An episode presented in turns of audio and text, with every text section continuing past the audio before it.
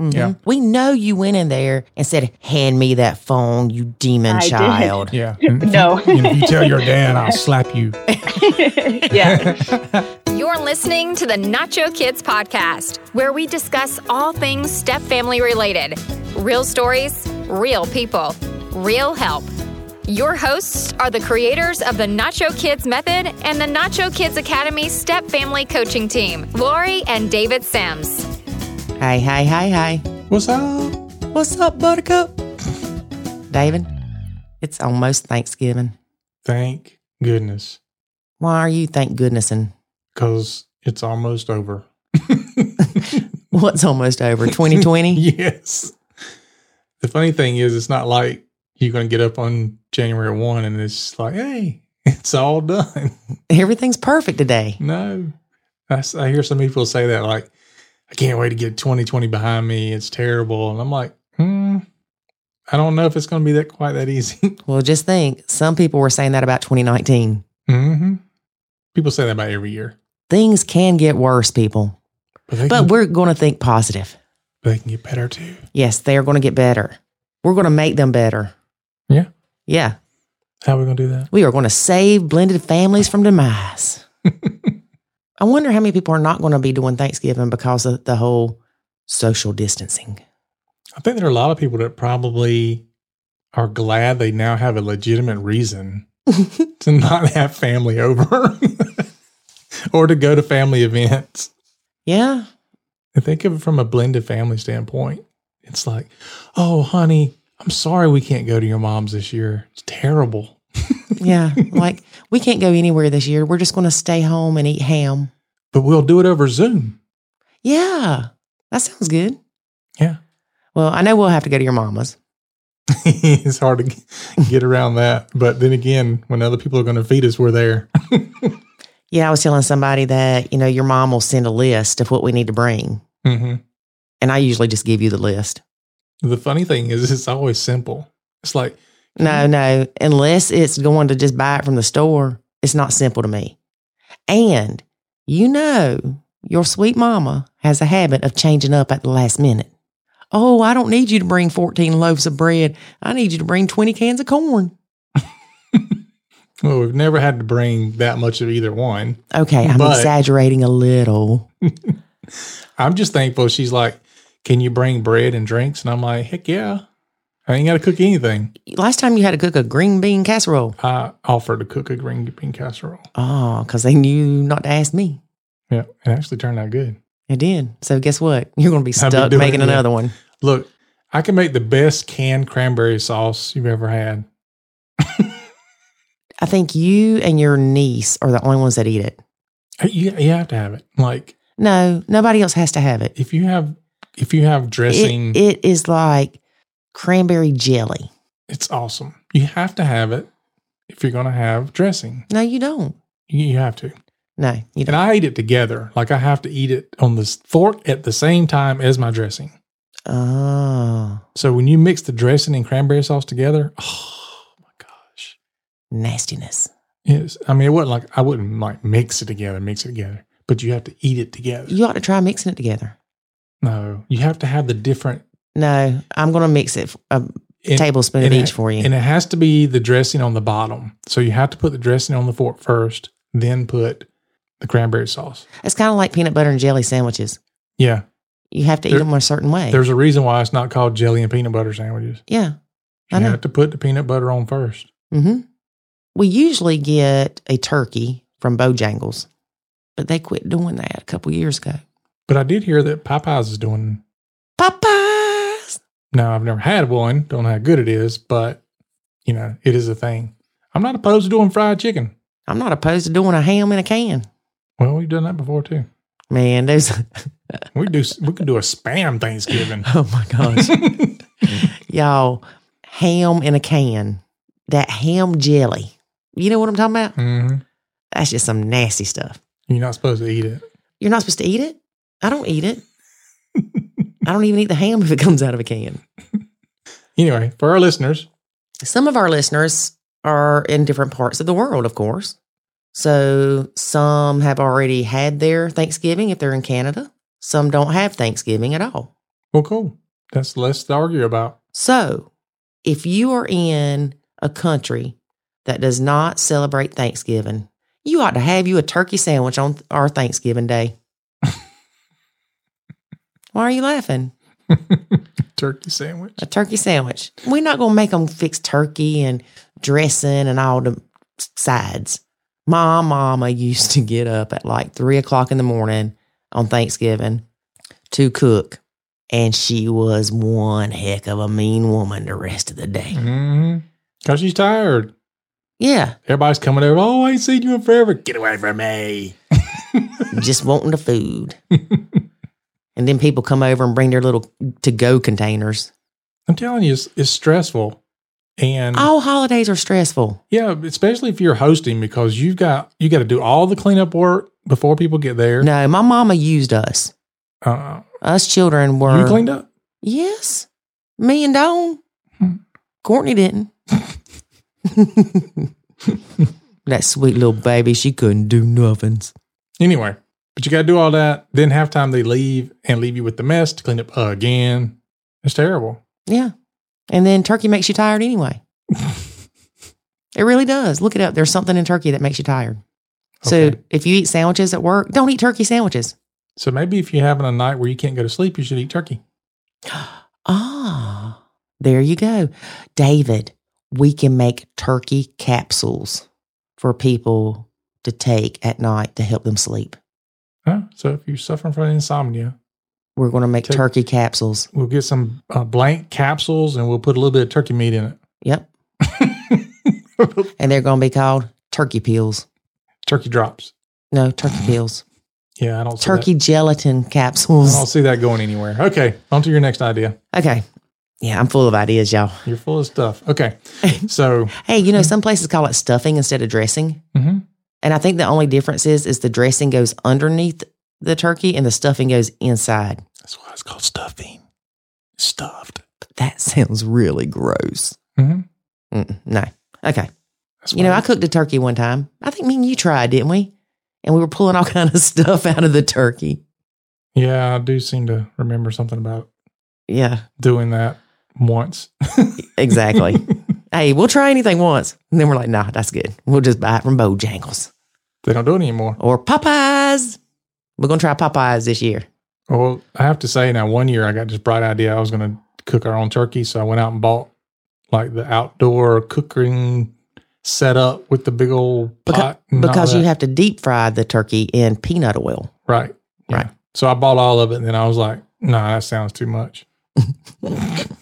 That's And, and it's still all sitting out in a, in a building somewhere, brand new. I think we got your brother-in-law to cook it for us. hmm Yeah, he offered, so I was like, Yeah. "Cool." Exactly. We like it easy peasy. Don't be Mhm. adding stress to our life, people. I know we all about nachoing. Yeah. We're going to nacho Thanksgiving. Mama, if you listening, you get your own corn this year. I'm kidding. We'll bring corn. You just fix the dressing. We make a mean canned corn. Boy, we can warm up something in a heartbeat. Ooh, watch out. we are the chefs. All right. Our guest today is a stepmom in Utah that has been blending for 14 months. I thought you was going to say years. I was going like, good grief. No, she has three, yes, people, three teenage stepdaughters. Woo wee. Hormone central going on at her house. Mm. She is a high school teacher. And so, you know, she really thought, I deal with kids every day. hmm I've got this. I handle 16 to 20 kids at a time. Three, pff, throw them at me. Mm-mm. Guess what? Eh.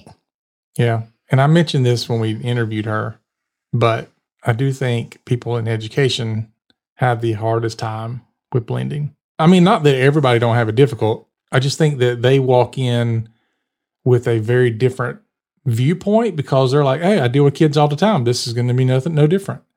Or I'm a coach and so I'm coaching the ball team and and every all the kids listen to me and they love me and they do this and they do that and then you get your step kids. Yeah. And I mentioned it during the interview. I'm like, yeah, the coach can yell at you all day and you're like, I love you, coach. Mhm. And stepmom yells at you. She's like, "Oh, well, my mom, you're evil. Yeah, you're not my mom. Dad, you need to get rid of her." Yeah. All right, so that's all I'm going to tell you about her. All right. Well, you ready to get into the interview? I am, but I do have to say one more thing. Okay. We ask her, or you ask her a couple of questions, Mhm. and y'all, her responses, I would give her an Emmy, a nacho Emmy, Mm-hmm. because we couldn't have told her what to say better. No, I remember when she said them, like my mouth was like open. My, Oh. my jaw was on the table. I was like, wow. Yeah. And I'm like, another one, another, what do you call them? Poster child for Nacho? Poster child. no, another spokesperson for Nacho. Yep. Love it. Love it. Love it. Love it. Absolutely. All right, David, quit talking to me. Right. Quit listening. Not a problem. All right, let's get into our interview with stepmom from Utah. To save your sanity and your relationship, and it's called the Nacho Kids Academy. In the Nacho Kids Academy, you will learn the skills and knowledge to properly nacho, techniques to handle step family challenges, ways to improve your communication, and much, much more. Visit NachoKidsAcademy.com and sign up today to join other step parents who are seeing the life changing benefits of nachoing. Again, that's NachoKidsAcademy.com. Today we have stepmom Kayla. Hey, stepmom Kayla, how are you? Good. I'm doing well. Thank you. Hey, Kayla. Hi. Everybody does that to oh, me. Hi. Everybody gives Lori this this big smiling hello and then go, hey, David. But I think it's the difference in your tone and mine. Is that what it is? Yeah, because I'm like, today we have stepmom Oh, Kayla, so and the- you're like, hey, Kayla, like you're trying to be sexy or Hey, something. Kayla. You're scaring them. That's what it is. Yeah. like, oh, is that what it is? You're Jake from So- State Farm. so you, you'll do that for me, Kayla? Uh, Yeah, maybe that's right. This is a different kind of podcast than I thought. It's not your kids after dark. yes. No, I, I cannot imagine. So maybe that's what it is. That people people are mirroring me. Can I say is that right? Mirror. mirror, mirroring Mhm. me. Yep, that's what it is. Okay, I'll let y'all yeah, hook this think out. that makes sense. maybe maybe you should set start one next time and see what happens. there you go. Okay, here we go. Okay. Welcome, stepmom Kayla, to the podcast. Hi, Kayla. Hello. Thank you. Oh I'm so God, glad see, to be here. it worked. Um, It's amazing. Hey, Kayla. Hi. No, say hey, Lori. All right, Kayla. So, how long have you been blending? So I have been blending for only I feel like one of those parents who measure their kids by months because we haven't hit any like real significant time frames, but 14 months is what we're at. So almost a year and a half, I guess. Um, there's a year in there, so that's a pretty Yes. good milestone. yeah, I guess so. I guess so. Yeah. It doesn't feel like it, but I guess so. Well, you know what we say blended years are like dog years. So, you've really been together 96 months or 98 months, whatever it is. Yeah, I would agree with that. Absolutely. It feels like that for sure. Lots of packed experiences into that time. So There you go. Well, how many Yeah. stepkids do you have? Uh, three stepdaughters. They are 13, 15, and 16. Ooh, and Lordy. no, yeah, yeah. none, none of uh, my own and no ours kids. So just just the five of us. Girl. Wow. Yeah. Yep. See, Ooh, you know, some- doggy. somebody from the outside would look at you, you know your husband and say, "Man, he is just outnumbered. It's got to be rough." But us, knowing what we know, we look at you and go, "Oh my gosh!" yeah, it it's a handful. And I I grew up, so I'm the oldest of six kids, and the three I'm the three below me are boys. And so I was out of the house and getting into college when my sisters were really growing up. And so I never had this girl girl dynamic that is in our home. I never had to, you know, worry about where the makeup is or who's wearing my clothes and you know just all that the highs and lows of the emotions and things i was the only one and so it's been a new experience in that way living with family that are girls that close together so that's been an interesting experience as well Oh, yeah. Mm, I just can't imagine. well, well, how do you think I felt dealing with four boys? Yeah, but Yeah. three girls with all the mood swings and craziness and boy drama and Hey, look oh here. Oh my gosh, A couple of your kids Yeah. had mood swings like girls do. that was because you were causing it. That's probably my problem too, actually.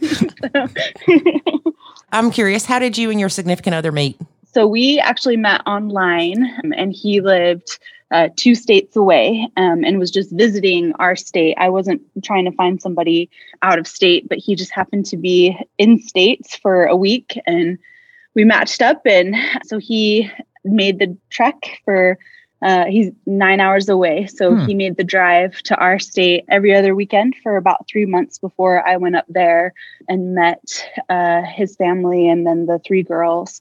And then, so both he and his ex, uh, well, his ex uh, was marrying somebody in my state as well. And so it worked out perfectly that he wanted to be down here closer to them. So they both moved uh, last or the summer of 2019 down to the state I live in. And then we were married a couple months later. So about nine months from when we um, really started dating. So it was pretty quick, but that's pretty typical from, I live in a pretty conservative religious state and I'm a part of that religion. And it's pretty normal to meet and marry really quickly. So we met in December of 2018 and married in September of 2019. And everybody moved down. So they had a new stepdad on their mom's side and two new step siblings, and then a new stepmom with me, a new school.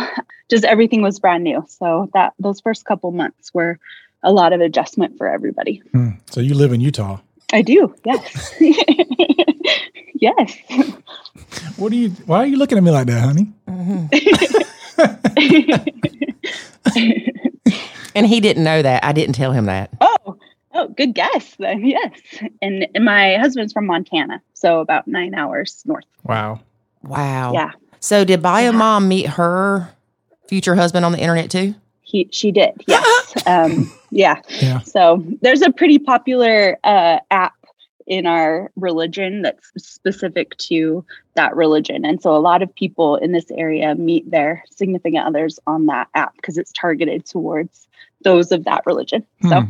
Yeah, Yeah. Lori and I met online. Um, I won't give out the name of the. I won't give out the name of the site. Don't tell people that. Uh, it's the only way. we weren't nowadays. trying. We weren't trying to meet people either. Kayla, does it bother Yeah. you to tell people you met online? It did in the beginning, but I think that's sort of the way relationships are going. The traditional forms of dating and meeting just don't happen. We're not as social as we used to be. Even even the college students in our area use this particular app and they're on campus where they can just go to an event and meet people and they'll they'll use the app. I think it's just easier and Yeah, lazy a yeah, little it's, bit. It's kind of um, it's kind of a speed dating type thing. You know, you kind of Mhm. you can you can check them out, and you already know they're available because they're posting there, right? So it takes yeah. that takes half the Uh, problem. that out is of it. not always true. Well, I- Yes, I, mean, we're not speaking. right. we're not speaking for your ex, and you know. Yeah.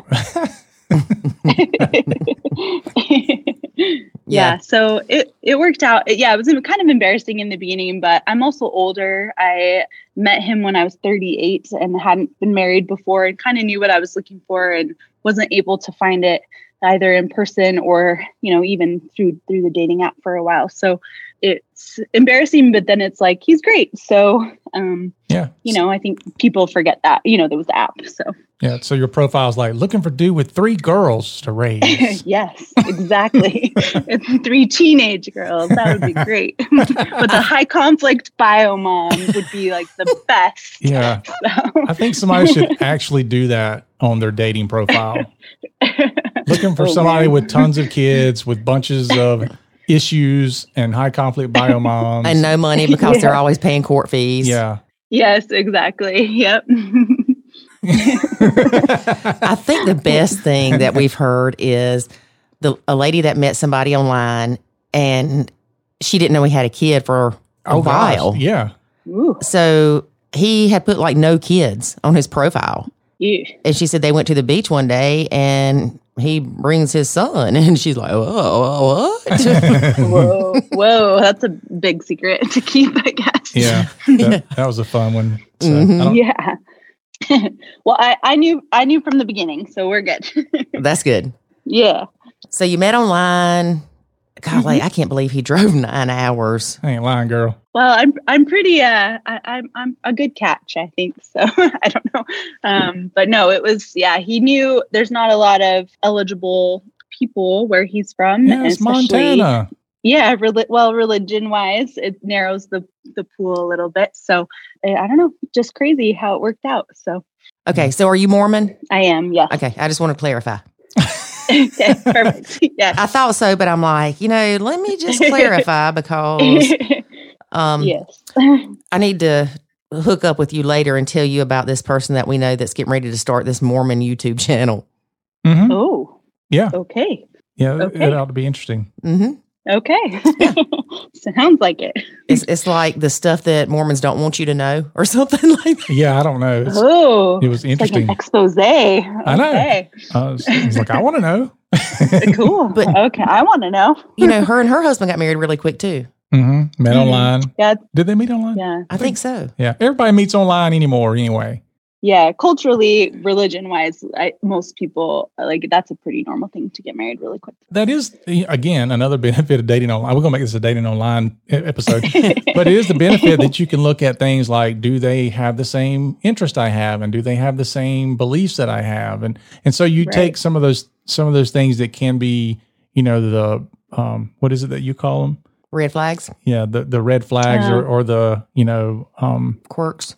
The the I'm not going to go down this path uh, thing. You Yeah. know, so the, the deal breakers. That's what I was trying to think of. She, Oh, you know, deal breakers. She's like, these are deal breakers. So you know, you kind of get to see, or do they have any of these things that are deal breakers? And and there again, it's much better than being six months in and already kind of emotionally, you know, invested, and then find out, oh man, this Mm-hmm. is just not where I wanted it to, to be. Yeah. You know, yeah, and I felt like the distance and the online format really helped us ground our relationship in communication because he's so far away. So there were a lot of, you know, phone calls and texting and messages that from the very beginning we started out from a really solid place where we had talked about all the stuff with the ex and the concerns with the kids and and all the things because that's what you talk about when you talk Mhm. to someone you know three or four times a week on the phone for an hour or two and and so i felt like that really helped us now because we really have talked about it all and we Mhm. keep talking about it all which is really good It, it probably does help because it keeps you from getting caught up in that whirlwind of seeing each other all the time. yes And two, I would think that it's really good from the standpoint of you straight out address things that you probably would put off if you were in person because hmm you might not feel as comfortable asking questions, I guess.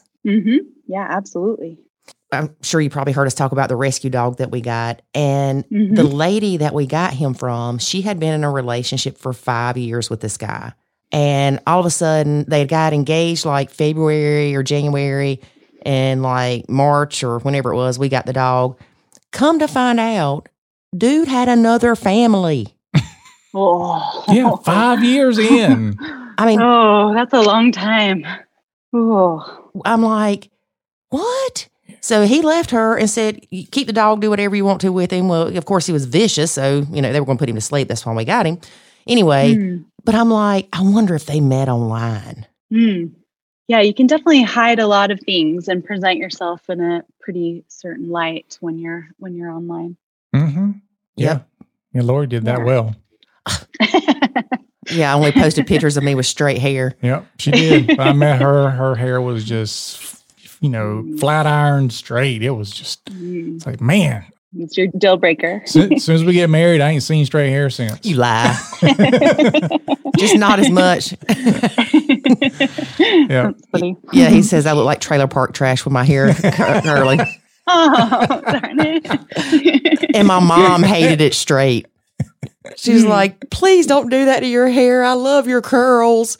Can't win either way. Nah, but, but I tell you what, it takes so long to do it. Maybe you should learn to do it, David. You can do it while I take a nap. There you go. Yeah. Yeah. I, I just know that if I if I'm come if I come home and her hair straight, I'm like, oh Lordy, what is the occasion? That's why my hair ain't straight very often. yeah, yeah, but I would have to say it's uh it's an ordeal for her to do. I mean, she's she's got hair all the way down to her tailbone, so it's long Uh-huh. and it's a lot to Uh-huh. do. So, so when she does it, I appreciate it. But yeah, Mm. I thought it was that way all the time, but I got I got you fooled. did not. I got fooled. I didn't say lied to. I got fooled. It was a little bit of a bait and switch. I ain't gonna lie. if that's the worst that it was, I think you're you're good in a good place. Yeah. Yeah. Yeah, Yeah. David. I'll, I'll just leave it at that. Yep. Yep. All right. We're just going to move on here.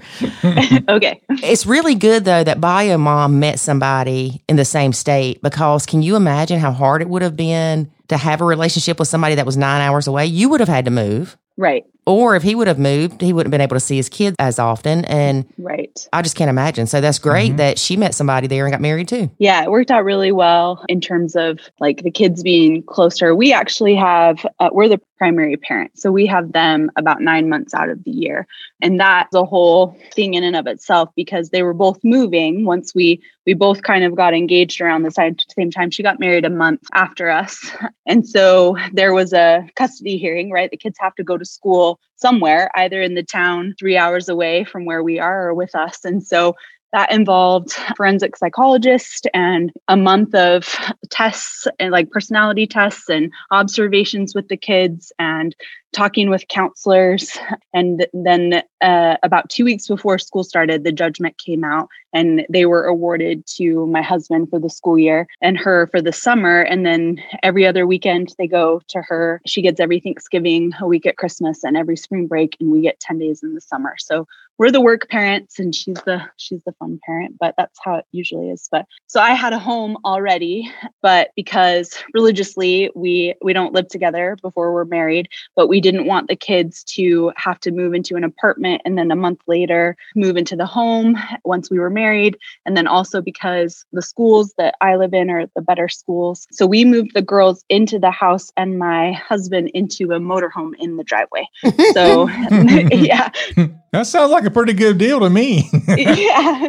So it was really good. It was crazy, but it was really good because they transitioned well once we were married. So he just moved into the house, but was there already most of the time. And so there wasn't that like abrupt change when everybody moves together. They have, we're already living there. Like we got married on a Thursday and, you know, they went with their grandparents and on a Sunday they came back and went to, we all, we all went back to work and school on Monday. So it was a good, you know, kind of transition into that. The disruptions came later and the frustration came later, but the beginning, it seemed like a pretty seamless transition. They did not want to live with dad, they wanted to live with mom.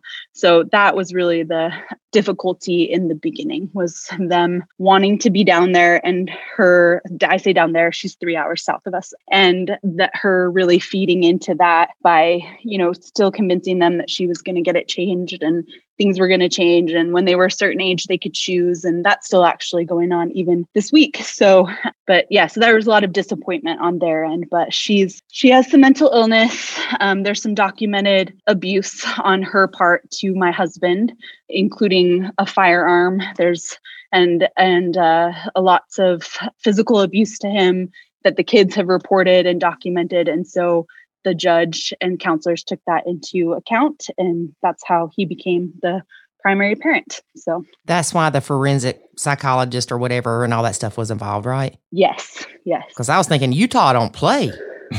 yeah yeah this was montana actually Oh. so this was all in montana so it was decided in montana where they who they would live with yeah and then we filed a parenting plan in in utah Hmm. So, Okay. yeah All right. So tell us what you do as a profession because that has some impact on your thoughts of the blend and all that stuff. Yeah, so I have been a high school teacher for 16 years, mostly seniors, so 17 and 18 year old. And I, you know, I, I got a lot of reactions when I was, was telling people I was getting married and, and taking on three step kids.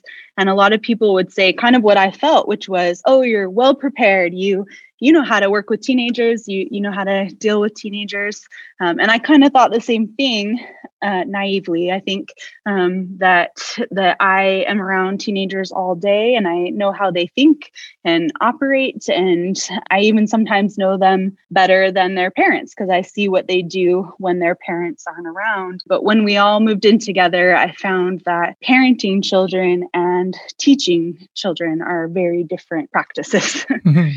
Definitely. yeah. Yeah. So you didn't know what you were getting into. Uh, no, no. But you thought you did. I thought I did. yeah, you thought I you thought did. I did. Yeah. But no, not at all. so what, what was your first uh, warning sign that oh this is this is going to be different? When the kids flattened her tires on the way to the wedding. You know, they are, I'm pretty lucky in the fact that they are not defiant.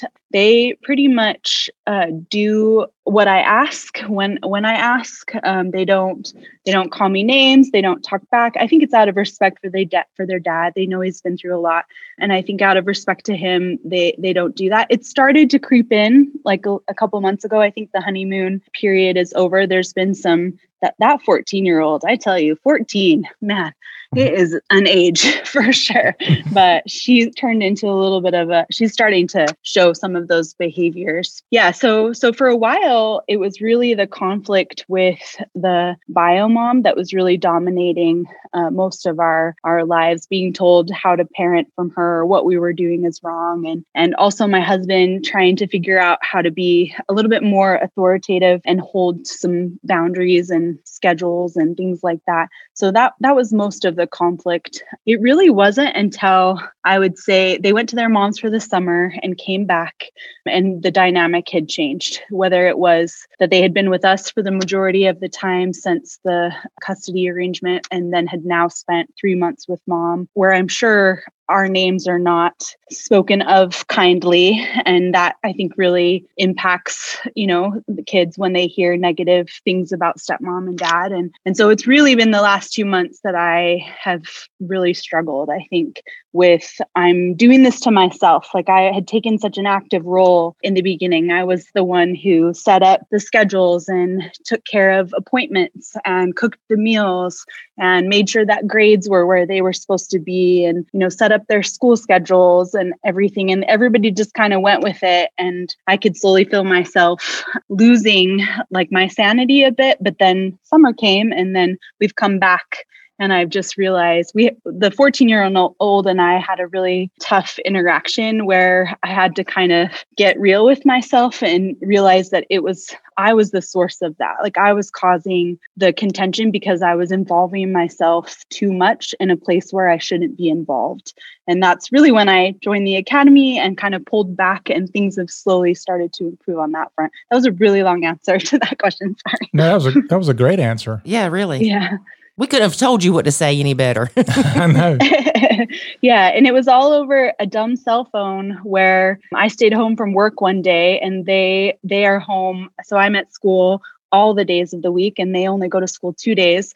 So we have a schedule set up, but I don't really know what happens at home. My husband works from home, but but I just come home and and things are kind of um, going as they're going. But I stayed home and kind of saw the behind the scenes. And she went into our room to get her cell phone. We take their cell phones uh, at night, and she's not allowed in our room. And Dad was working, and I took it upon myself to go get the cell phone back and according to her snatched it out of her hand um, and that really caused really what it caused is some some problems for my husband because he got on he got on a break and I was complaining to him about her behavior and he went to talk to her and she's complaining about my behavior. So he spent his lunch break going back and forth and you know trying to mediate between these two parties and i could just see in him like this is just not the place he wanted to be and not the role he wanted to take. And so we kind of had a pretty frank discussion about it and i had to then say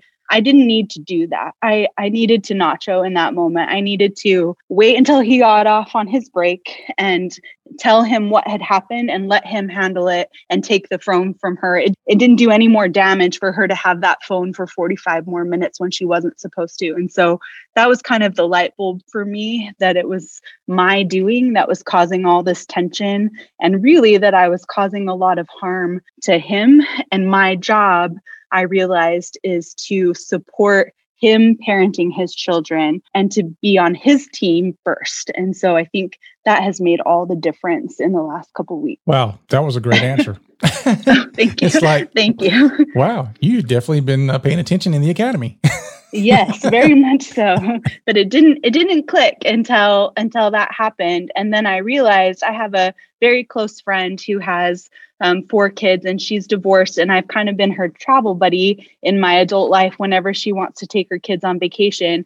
And and so it's she and i and i never parent her kids. So when we go to you know california a couple summers ago before i was married I, I kept them alive. So if we were crossing a street and a car was coming i would reach and grab a kid and get him out of the way or you know but i never would tell them you know eat your vegetables or stop fighting or i just let her do that because they're her kids and i'm just the along for the trip basically Mhm. and so all of a sudden i it just clicked that this is the same thing like i i am not the parent i'm just the along for the trip and and the dad needs to be the parent so that that connection really helped as well yeah, yeah, you're you're his wife. yes You're you're not their their parent. right Right.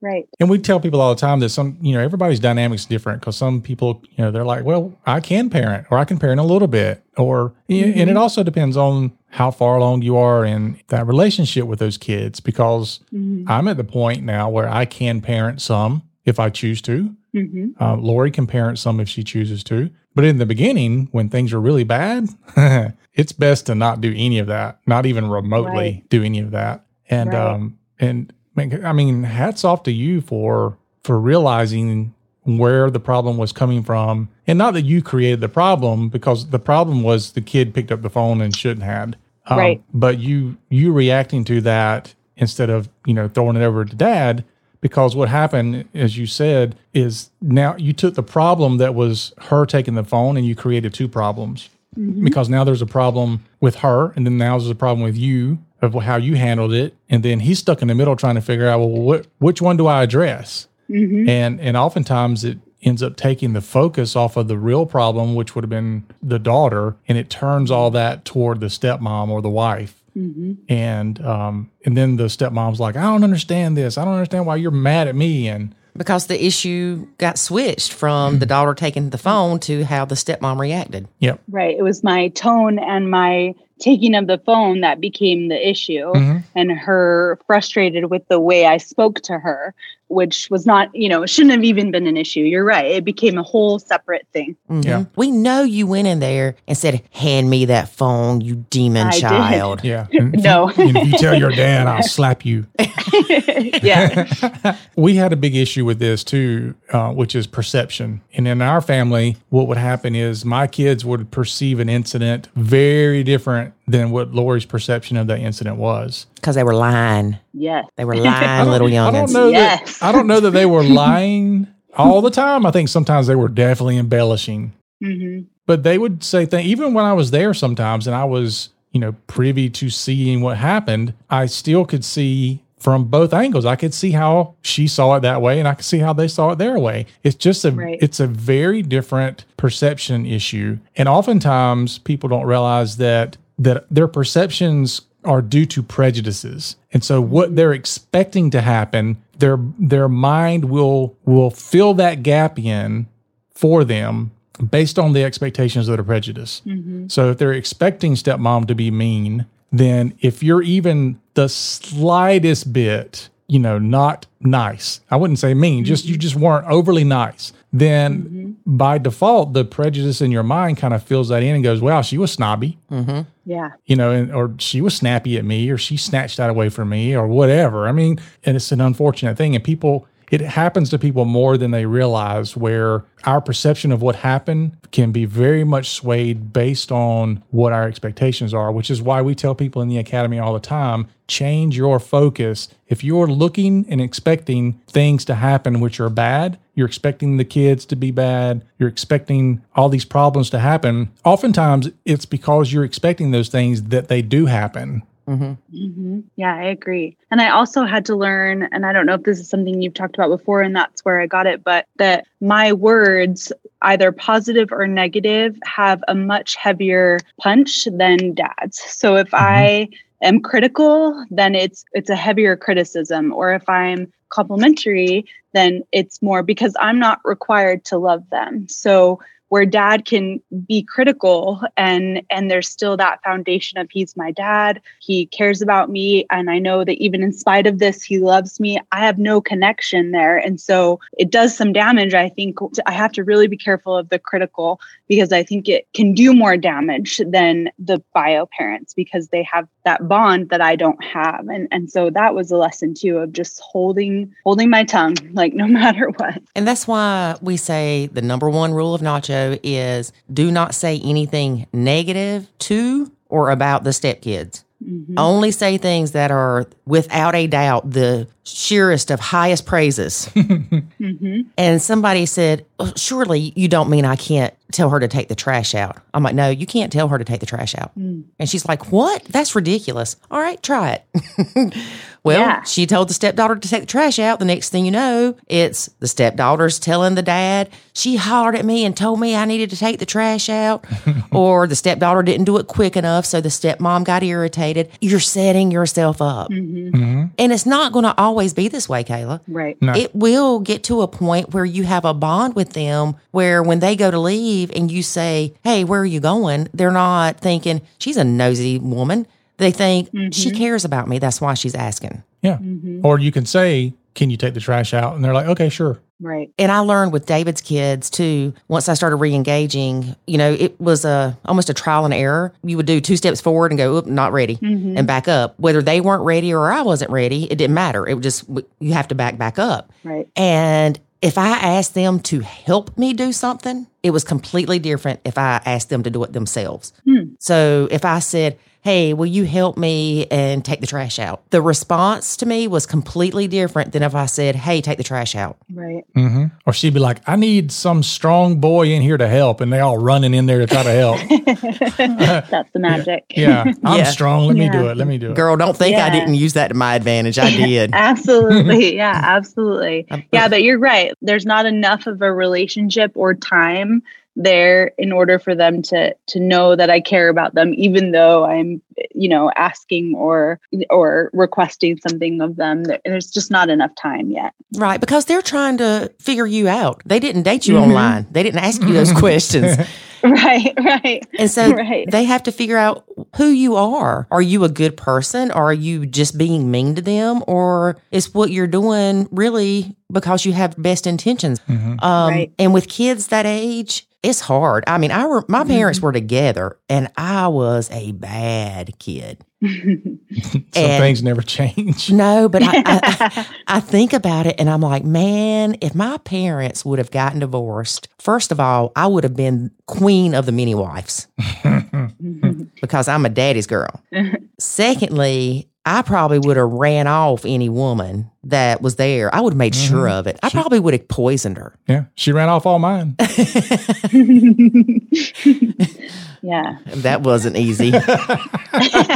Loading them up on the buses, ship them out. Y'all got to go. He's mine. I love him and his four kids. Do you hear me? Yeah.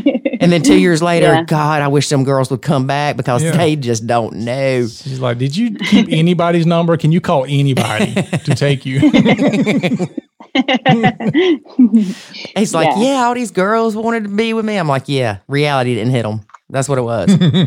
right right yeah. so it really sucks that they go to spend three months with bio mom. it does and then they come back and they have been fed whatever information. And even if, let's just say that bio mom is a great person and she doesn't bash you, okay, let's pretend. Mhm. Yeah. Let's definitely pretend. But Bio mom's not having to do homework. She's not Nope. doesn't care when they go to bed. She doesn't take their phones from them because they can stay up all night. So Yes. there are less rules there. She probably doesn't Yes. make them do chores because I only have my sweet babies for 3 months. I want them to enjoy their time here. hmm Right. Absolutely. I can't believe stepmom took your phone. How dare her? I know.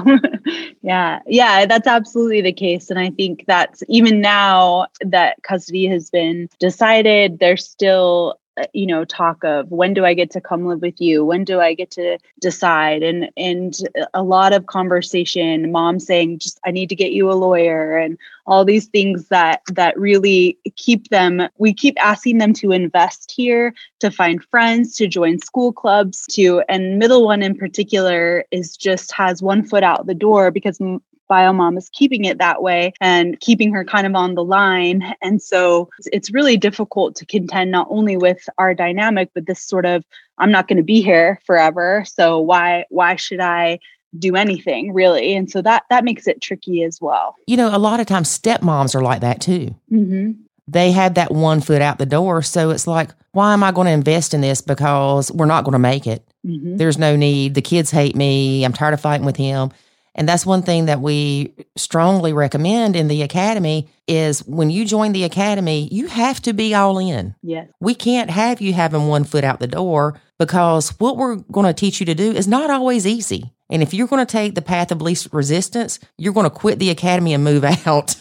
mm-hmm. but you're going to end up more than likely in another blended relationship. So you haven't achieved anything. right absolutely Mhm. and and really that the relationship between you know him and i husband and i is is the most important. And i'm lucky that he's on the same page where he always says like they're going to come and go right? These kids they're a temporary you i think you guys have said they're these are temporary issues and concerns and problems but you and i aren't going anywhere. And so you, you know we've really got to make sure that we're okay so that they're okay too right and so i really appreciate that in him that he really puts us um, first which is- which is nice Mhm. hmm So I want to talk a, a little bit about how you presented the whole nachoing thing to your husband mm-hmm. and got him on board with it. But before we go down that path, how does your husband deal with his daughters having one foot out the door? Because that has to be terribly stressful. Uh, it's actually, I think, more hurtful than stressful, just because I mentioned earlier that there was a lot of physical abuse that goes with her personality disorder. And kids are the ones that reported that to counselors and to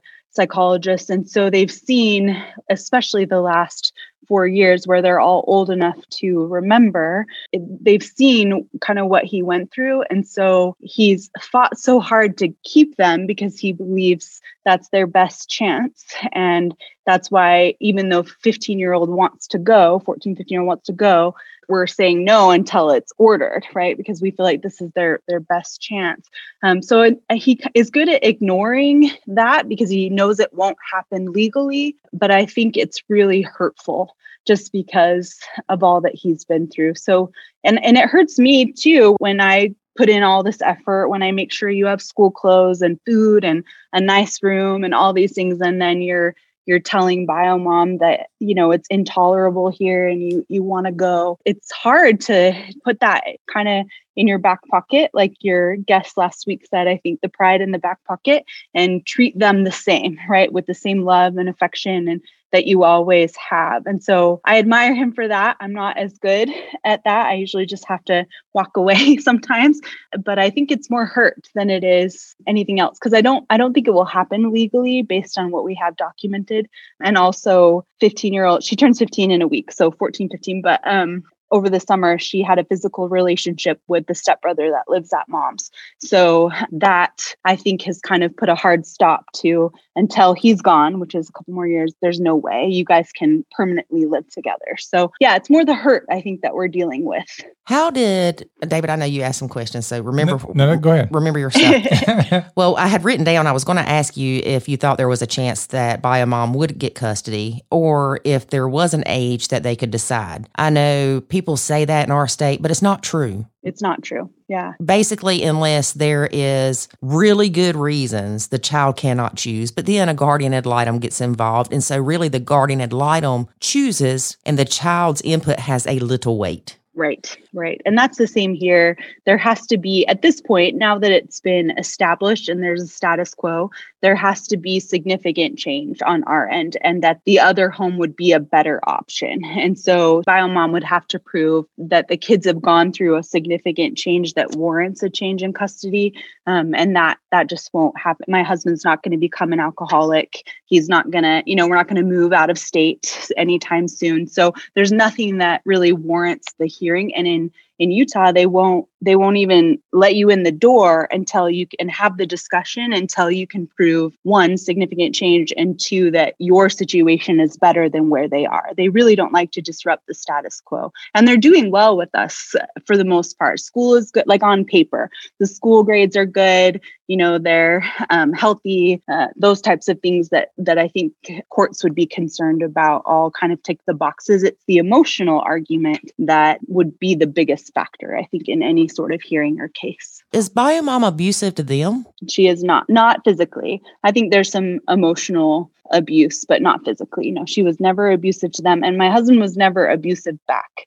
That was a lot of my concern in the beginning because I wanted to know how volatile the relationship was and if it was one-sided or two-sided. And and the kids have reported to all the the others that that dad was never the source. He was always just trying to get out and leave the situation. And so that was kind of a comfort as well. But no, just just some emotional abuse, I think. That's a little bit harder to define and find. And prove. Yeah. Yeah. Mm-hmm. Yes. Okay. So one more question, then we're going to get to David's questions. Yeah. All right. So you found out that stepdaughter had a sexual relationship with the stepbrother. Yes. How did you find out? Uh, we have some monitoring services set up on their cell phones. So whenever there's discussion of sexual activity or language use or threats of suicide or bullying, we get alerts. And so in the spring of last year, we knew that there had been feelings. I think that was another reason why they were given to my husband is that the judge recognized that, you know, a, a, she was 14 at the time, just barely 14, and he was 16, and that you know, they kind of had feelings for each other. But Biomom made some big promises about how he would go to grandparents' house whenever the weekends were there, and and we didn't really get to the summer. Um, and then she wouldn't tell us anymore. So we would ask, you know, what's the plan for stepdaughter and, st- and stepbrother, and she would tell us it was none of our business. So yeah, around spring break is when we think it happened. They stayed down there a little bit of extra time due to COVID. We were trying to limit exchanges, which was a bad idea. We should have just gone and got them. But so uh, when she came back, she was different. Um, there was a difference in her behavior, in her dress, a lot of talk of living with mom, and we really couldn't figure out why. So we got that text monitoring, just thinking that maybe something would pop up there. And it did. Um, they weren't allowed to text each other. So they were using his little sister's phone and kind of talking in code to speak to each other. And then it became pretty obvious that there was a physical relationship going on because of those text messages. So, did Biomom know about it? When we told her, she uh, acted as if it was brand new information, but we got stepdaughter into a trauma therapist, and it has come out in therapy that it was actually discovered by mom about two months earlier. So, what? yeah, we're pretty angry about that because we sent her down there unknowingly for two months and had we known, maybe other things could have been in place. But she doesn't know that we know that yet. That was told to us by the trauma therapist. So mm. yeah, so it's it's messy. So dad's probably beating himself up over that. Yes, and a little bit, but also uh, what what do you do when the courts really don't help you? like what she wasn't underage and they're not related and right. we kept asking what the arrangements were, what was set up in place to help keep them, you know, apart and monitored and we never got any confident sure answers and so it was a really helpless situation from from the beginning. But then we decided to call cps child protective services just because we felt like uh, it wasn't safe for her down there.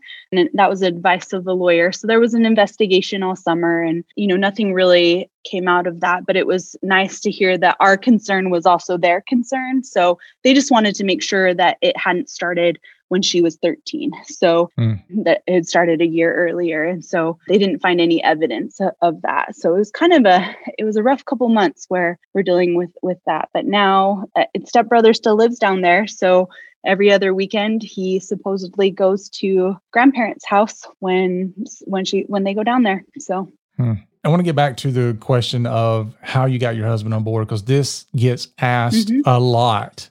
Like, Mhm. how do you get your husband on board with this nacho thing? Because I need to do it. And Mm-hmm. oftentimes the problem tends to be that either the person didn't explain it very well or they just jumped up on a Monday morning and was like, hey, starting today, I'm not picking your kid up from school. right. and so what they what the dad bio dad knows about nacho is basically that it's something that got thrown on him at the last minute and is now causing him a, bu- a bunch of problems hmm so i'm interested to know how you handled that Well, I think he was a fan of nachoing before he even knew what it was. Because about every three months, I would have a little bit of a meltdown and just talk about how hard it was and how I couldn't do everything every more anymore. And I would get so mad, but he would say, "You're doing this to yourself. This is this is a problem I can't help you with. Like if you have to have the kitchen and the schedules and the meals and everything just so." Like you're holding yourself up to that and you're you're doing it to yourself. And and it was nice you know the way he, that he would say it but i would get to these breaking points and he's sort of helpless in that situation where he can't fix it. These are his kids and and he can't do anything about it. And so that would happen every couple of months. So then when you guys were a guest on a podcast lori i think you were a guest on a podcast when i first heard about it and i told him and he was like yes i've been saying this all along but not in those words. Like you you need to not do so much. And whether that's ex- the expectations or the actions this is something that you're doing to yourself. So he's a fan for sure. And initially when you hear that you were probably like really? I don't have to do all this stuff? yeah well i was thinking but nobody else does it as well as i do it. So i can't let it go because i do the grades the best and i you know make the appointments the best This- i'm the only one that can do it which isn't true. He is fully capable of doing all those things. He just doesn't do it in the same way that i do or the same time. Mhm. and so I had to really let go of some of that control that if the dishes don't get done because the kid hasn't done them, you know, right after dinner, I can't address it because I want them done now. I have to just walk away and know that he'll take care of that in an hour and and that's fine. And it didn't used to be fine. Um, Mhm. but it's getting more fine. So Yeah, I, I love it when the stepmom's like, I cannot nacho those dishes in the sink for five minutes. They have to be done immediately. And I'm like, eh, that's not going to work out well for you most of the time. Yeah, I think our first moment of, oh, this is really going to change our lifestyle. I've been helping this 16 year old. She she goes to the same school I teach at, um, so she has been getting ready to get her driver's license, and so she'll drive us to and from school. And I realized that my interactions with her while we were driving were critical and stressful. It just made my drive to school and my drive home from school really, really stressful. And I just decided I'm not doing that anymore. Like, I'm not teaching her how to drive. So if if she wants to go driving with dad, that's fine. But so I had to tell him, I had to say, "I- I'm driving my car and us to school every day. I'm not doing it anymore because it's damaging our relationship, the the stepdaughter and I, whether she knows it or not. And I think that was the first time he was like, Well, she really needs the experience. And then I said, She has two parents to teach her how to drive. And it's not me. So I I shouldn't have to be the one to do that. And that was kind of the first moment of like, oh, this is what it looks like in our life, nachoing. And, and that's kind of something we had to work through. Yes, Right. it's reducing your stress. Mm-hmm. And it's so smart of you for you to realize it wasn't only causing you stress, but it was putting stress on your relationship with stepdaughter. Yes. yeah, even with husband. Yes. hmm With you kids at school, you're mad when you get to school. And Right. Right. I don't want to start the day criticizing a kid for 20 minutes on the way to school for missing the left turn, you know? Mhm. what do you mean you didn't do your homework? You're bad as bad as my dadgum stepdaughters. yes, exactly. So yeah, and and we had to explain to her, you know, we don't want her to feel like it's anything that she did. So we really have have to have a we and we haven't had this conversation yet where we sit down and I just need to say I preference my like my relationship with you is more important and I find myself acting in a way that I'm I don't like and and I want to make sure that I'm speaking positively to you. You know, we're going to have to talk to her so that she doesn't feel like she did something wrong. Now she suddenly can't drive. Um, and so we're still working on how to do that exactly. Right. Just say it. Yeah. Your driving drives me crazy. Yeah. Well, exactly. no, because, you know, a lot of times I think we do things and then we try to figure out the perfect way to say it or the perfect time to say it. Mhm. And then a month goes by and the stepdaughter's thinking, well, what did I do wrong? Right. For a month. yeah. Right. Yeah. And when it just boils down to, look, I am not one to train somebody to drive Right. or teach somebody to drive. I don't have the patience. It stresses me out. I know it can't cause you to feel good when I'm screaming at you that, you know, Mhm. slow Yeah. down, mash the brakes. Right. Lori's son can't stand to ride with her. Like he Mm. told me one time, he's like, I'd much rather ride with you because you don't holler and scream at me when I'm driving. he's like, Mama's trying to teach me how to drive and she scares me to death hollering at me. She's gonna make me wreck. Yeah. That is the true test of the parent child relationship, I think, is teaching a kid how to drive. My sister decided to teach me how to drive before I had my permit, and I might have been like 12. and so we're riding around the block, and at the last minute, she tells me to turn right. Well, I mean, when I say the last minute, I mean the last minute. The car didn't have power steering. So I'm trying to turn, and I realized I was going to hit the stop sign. So I slam on brakes. And I mean, I wasn't going that fast, but still, you know. Well, next thing I know, she's cussing at me and tells me I'm walking home. So that was my very first driving experience. so she had me terrified. And I try not to react to Jackson that way, but I am a control person. So I try not to say freak. Yeah, me too. But that's one of the problems that we have with our blended relationship too, is because we are Yes. used to having that control. Mm-hmm. Yeah. And I can't imagine with you because you haven't had kids. No. Is this, is this your first blended relationship? Yes. First blended relationship. Yeah, no kids. And I, you know, I was doing pretty well. At, I had a house. I pretty much as a single 38 year old, you know, I was living the, the the life of how I wanted to. I, you know, I ate when I wanted to and what I wanted to. I went where I wanted to. I had, you know, total control over uh, my whole life. And it has that has been probably the hardest adjustment is um, somebody outside of my home, bio mom, has some control. And if she were a friend or a coworker, she would not be in my life. I would have cut her out because of the interactions and the negativity, but I can't get rid of her, Mhm. at least for the next five years. And so just trying to come to terms with that outside force. And then also, I now have four beings in my house that I have no control over either. And I can't control whose shoes go up on the couch, you know, or like where things are put in the fridge all the time. And it, that to me was the hardest adjustment is letting go of all the control for sure. That's a big adjustment, even if you just get married. Yes. you know, trying to adjust to your significant other, but then you add the kids into it. Yep. I do wonder though if people who are like teachers or executives, coaches, I wonder if they have a harder time in the blend because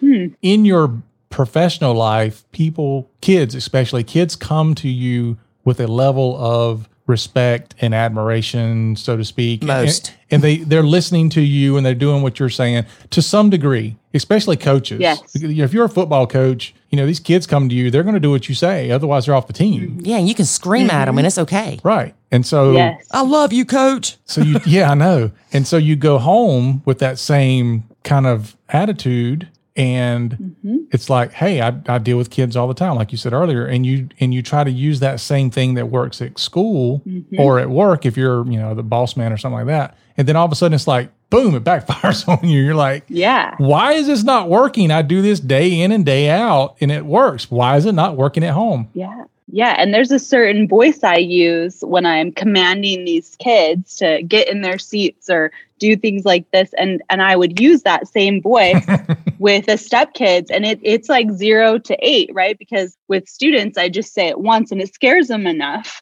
that they'll, you know, if I'm starting to get a little angry, that they kind of get in line. But my husband would say that all the time. He's like, you can't be the teacher here. Like Mhm. when you go from zero to eight, it, it's not it doesn't have the same result so i think you're absolutely right Oh, I think so too. I definitely think so. yeah And you know, we've had several therapists join the Nacho Kids Academy Hmm. because it's so easy for them to tell other people what they can do to better their lives, hmm but it's so hard for them.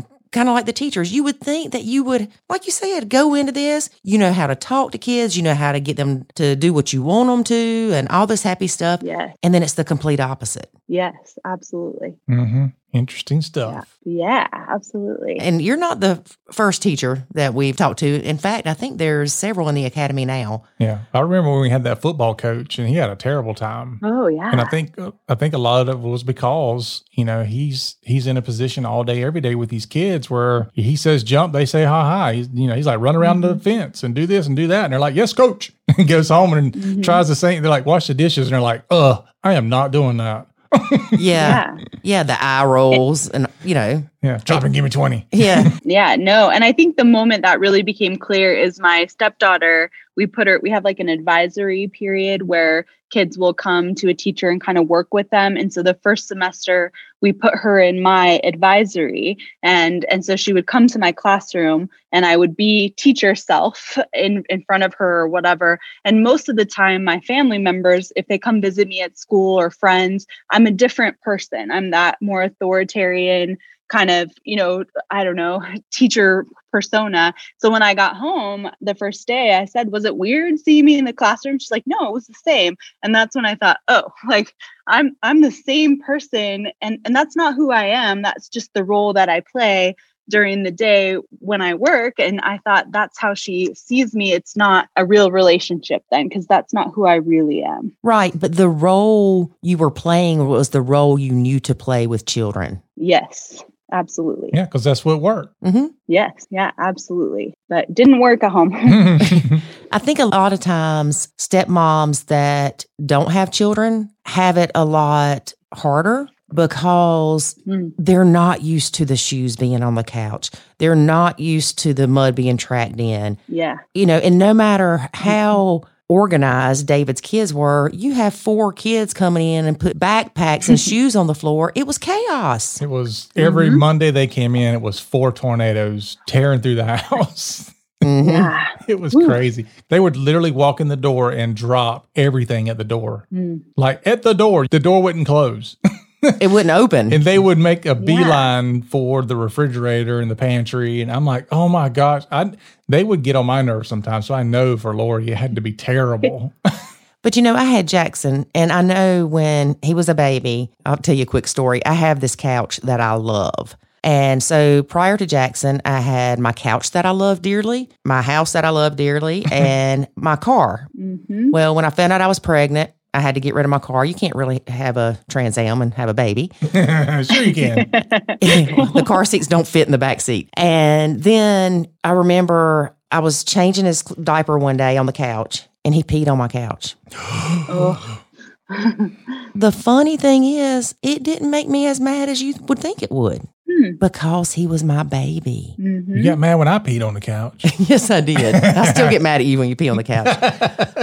But so Jackson kind of broke me into those things of Makes sense. yes, there's going to be toys left out. Yes, there's going to be SpaghettiOs slung up against the wall at times or whatever. So it kind of prepared me a little bit Mhm. for the chaos that I was going to um, endure while I was here. hmm Yeah. But it's still very different because, like with my kids, if they were screaming, part of me was like, "Oh, the house is so alive. It's so nice."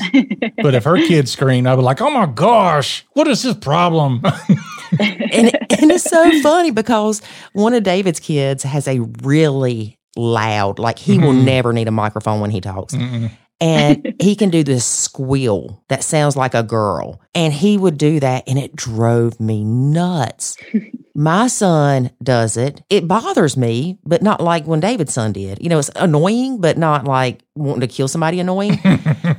And I can promise you, I never thought that when all David's kids were here and they were all loud and running around and acting like hoodlums, I never once thought, oh, the house is so alive. I'm like, it's a freaking zoo in here. She's like, "When are they going back?" Give me the tranquilizer gun. I'm shooting one of them. yeah. I think that's exactly it for sure. so, um, how? I know you said you were in the academy. How long have you been in the academy? Uh, just a month. Just a month. Okay.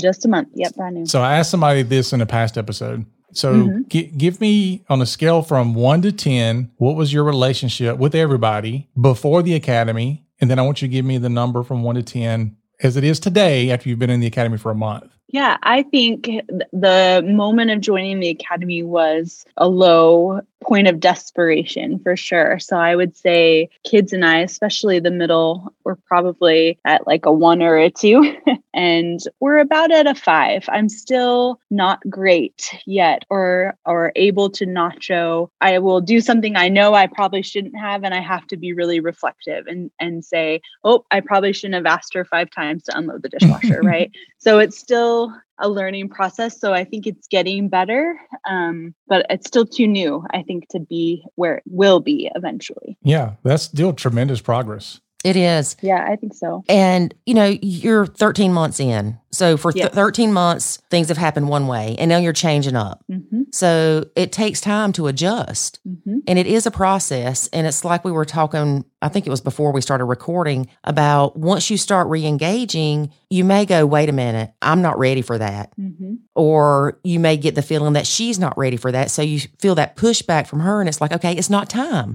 Hmm So back back up again. It's okay. Try again in a month or try again in 3 weeks. Just let that opportunity to build those bonds with them happen more naturally. Hmm But if you see that there's pushback or you yourself start feeling uncomfortable, it's okay to back up a little bit. It's not a failure. Yeah. Mm-hmm. No. Do you think it's normal for stepmoms to feel slightly like guilty for nachoing? Because I worry sometimes about putting all this responsibility on, even though he's their dad and they're his kids.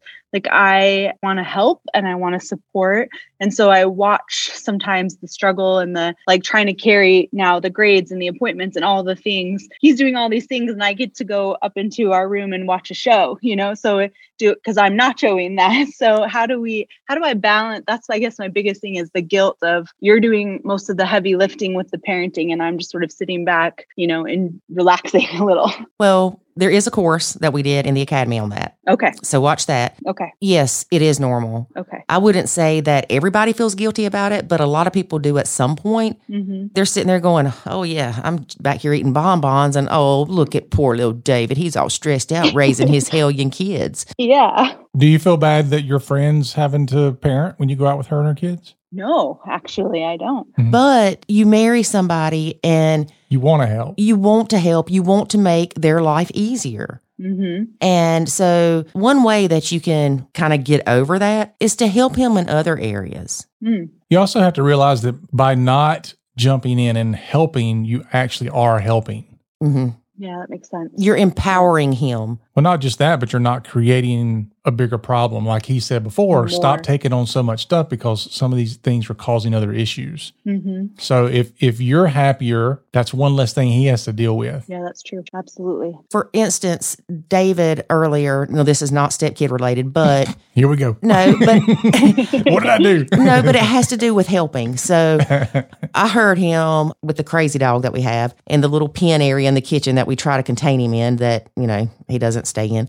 But anyway, David says, Oh, you don't have any water. I'll get you some in a minute, buddy. And I'm thinking, I don't know if he said that, so I would hear it, so I would get the water, but I went and got the water and handed it to him so he wouldn't have to climb over the fence and get the water and then do it again. Mm. So I was helping him in that way, but I didn't jump in and fill the water bowl up for him. Mm. Yeah, that makes sense. There are ways that you can help, and also tell him what a good job he's doing as a dad. hmm And Yeah. things that you don't mind doing, if you don't mind making the doctor's appointments, do that. hmm The things you don't mind doing, continue to do those things. But the things that Mm. cause you stress, stop because what you have to do is you have to look at those and figure out a way to handle them differently so you're not so stressed. If that means to avoid them, to eliminate them, or to just change your thinking. Yeah. But six months down the road, you're going to be like, oh, yeah, I've re engaged with half the stuff that used to stress me out and it doesn't anymore. hmm Huh.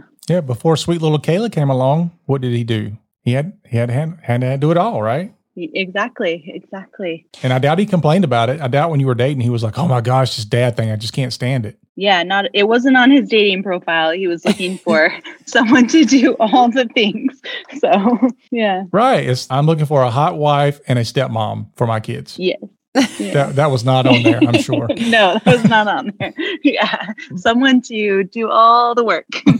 But here's the thing, David, he's not making her feel guilty. no. no. It's herself making her Right. feel guilty. Right. Eh, But here's the other thing, Kayla. If you say, Oh, I feel guilty, I need to do more, and you jump back in pretty quickly, you're going to notice that you feel resentment. hmm hmm I would agree with that. So don't let that guilt kick in to where you end up doing something because you feel guilty and it causes resentment. Right. Yeah, because then you're gonna be like, I do all this stuff and nobody cares, and they treat me like this. I'm I don't know why I even do any of it. Yeah, I'm done. Yes, exactly. Mhm. Yeah, and then you back off, and you're like, oh, I feel so guilty for backing off, and then you go back in, and you're like, Yeah. oh, nobody does anything. You go back and forth from resentment to guilt, resentment to guilt. Mhm. And think about it. Anything in your life that you felt guilty about, and if you did it because you felt guilty, it never turned out good. Right. Absolutely. Yeah, I think that's the biggest emotion and the the also the I could do this better. Like especially with grades and school. Uh, you know, I have that pretty figured out and and it's hard. I, I took that on for the first year, but it just got again, it was damaging the relationship um, I had with the with the kids. And so to just watch them figure it out their own way and sort of know that man i could do this so much better but but it's okay that that's also a hard emotion i think to contend with But your relationship with those stepkids is more important than them making straight A's. yes i Mhm. agree And honey, I'm going to tell you, I'm a straight A girl, and I push my kid to make straight A's because I know he can. hmm But the relationship you have with them is going to carry on with them throughout life. right And I'm not saying school's not important. I think you know that. It's sure you have the potential to be a mentor to them and a confidant and somebody that they can come to in six years when their relationship ends with their boyfriend and they feel like their life is over. Hmm and they would have had to do it without me had i not been around anyway. So i have to remind myself that they would have figured it out anyway. So Mm-hmm. if husband comes and asks how can i do this better? or are you willing to help so and so with homework? if i feel like that then yes. But you know other than that it's it's hard to sit on your hands a little bit and watch It is hard. I remember I love math. Like it's my favorite subject in the world. Like I can do math problems for fun. And David's kids would sit there and they would struggle with algebra and stuff. And he would ask me, he's like, Can you help them? Because he didn't do well in math or algebra in school. And I was like, Sure. But here's the thing if I sat down and tried to help them, and in 15 minutes they're sitting there looking at the sky or rolling their eyes at me or not paying attention, I'm done. right And the reason is, I'm not your parent. I am not your mama. I don't have to sit here and help you. Mhm. And if you're not going to accept my help and try, then I'm done. hmm absolutely And I remember one time I was helping one of them and he started doing that and I got up. I'm like, done. You can deal with it. Good luck. Use Google, YouTube. Yeah. It's a great thing. Khan Academy, baby, Khan Academy. that's right yeah yeah but we do have a tendency to feel guilty. hmm Well, it's, it's tough. Any, in any situation, it's tough to know you can help. You can change the situation for the better. You have the tools to do it, hmm but you can't. hmm Mhm. That's tough for anybody in any situation. Yeah, and I think I just have to keep reminding myself the relationship is more important. So whether the chores get done on a certain time or the kids behave a certain way, that's not what's most important. It's the relationship, and that helps, I think, guide guide interactions. Right. Yeah. And I mean, it very well could be six months or a year from now where all these things we're talking about you're not able to do now, you then are able to do it. So Mhm. it's it's not like hmm this is the way it's going to be from now on, Kayla. Get used to it. Right. You know, and that's I think that's Right. one big thing people don't realize when they start doing this Nacho Kids method and going down this process. They're like, oh my gosh, this feels kind of bad initially. I'm you know backing off from everything and blah blah. I'm like just follow the process. It's not going to stay this way. Just Mhm. follow the process and it'll change quickly. Right. But you've got to do the process and you've got to do it right, or it, it won't work. Right. Absolutely. One thing you may notice at some point, you may start feeling left out. Hmm. Right now, you may enjoy that alone time in your room watching House Hunters International.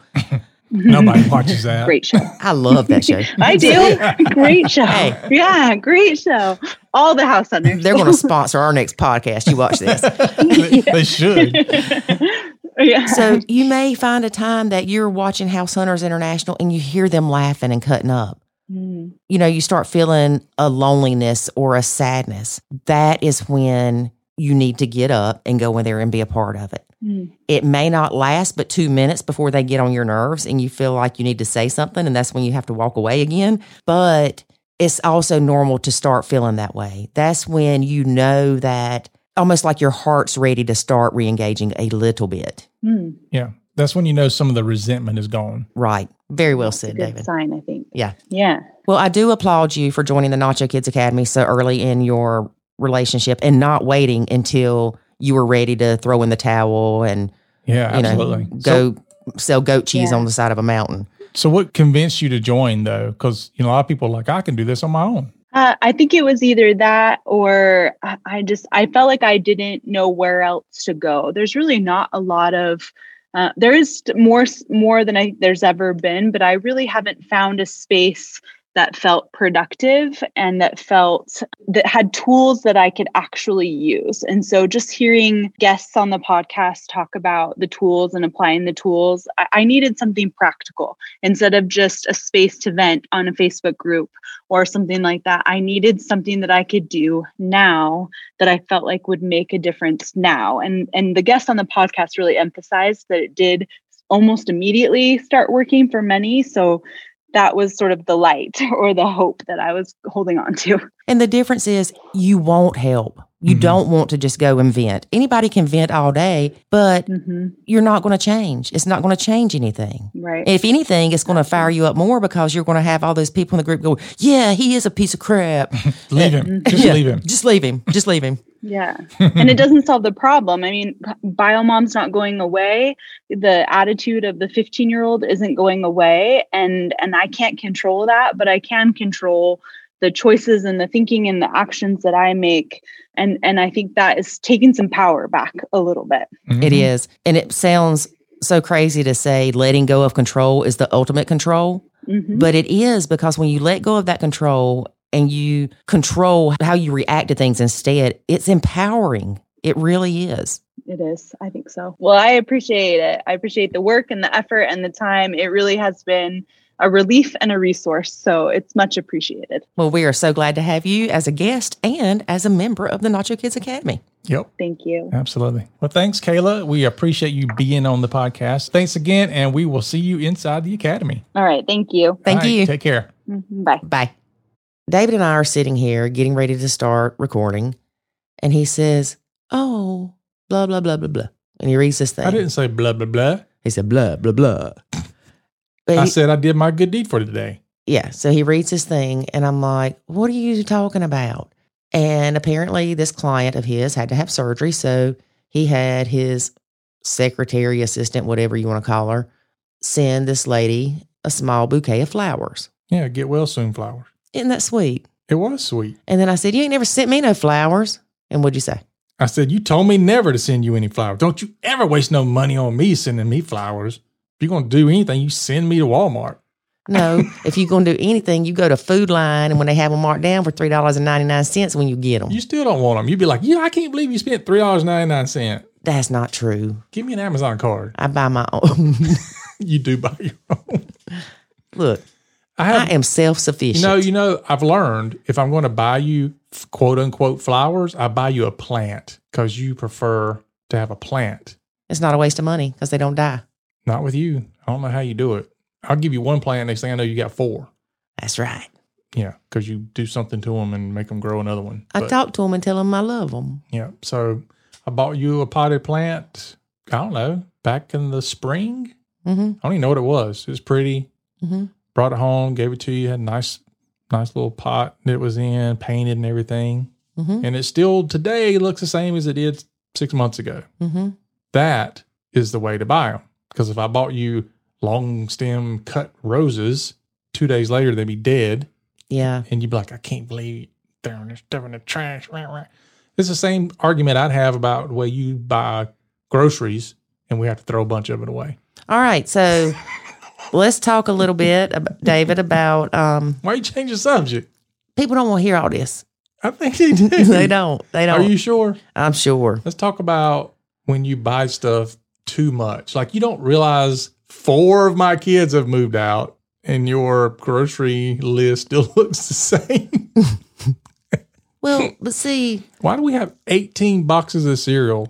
the zombie apocalypse. Okay. Just Make fun of me now, but when you hungry, those Froot Loops are going to taste darn good. Uh because you won't eat them if they one day expired. That's right. You, will die. That's you'll right. drop dead before you eat one day expired food.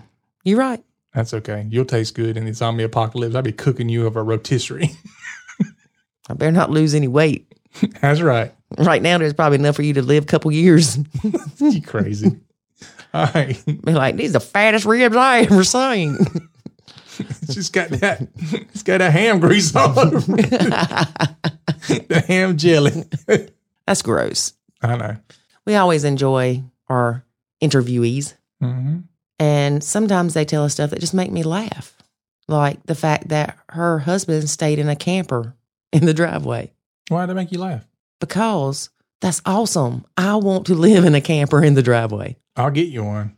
What's wrong with you? You just said you wanted to. well, the way you said it, you heard that tone. I'll get you one. Uh. Yeah. If you want to live in a driveway, have at it. that backfired on you, didn't it? We are hoping that Kayla will be able to talk her husband into being a guest on our podcast. mm-hmm. So, Kayla, I know you listening to the end of this. You may be the only one. Get that man to contact me about being a guest on our podcast. That's right. That's our show for today, folks. Thanks for listening. And remember, we will be back next week with another wonderful episode. The lady next week's even more southern than I am. Uh uh Uh huh. Where's she from? Georgia. Yeah, that's further south. All right. So next week we'll be from Georgia with another fine episode. of the Nacho Kids podcast or podcast. All right. So for Lori and myself, remember life is good. When you nacho. For listening to this episode of the Nacho Kids Podcast. Find us online at nachokids.com. Until next time, remember, life is good when you nacho.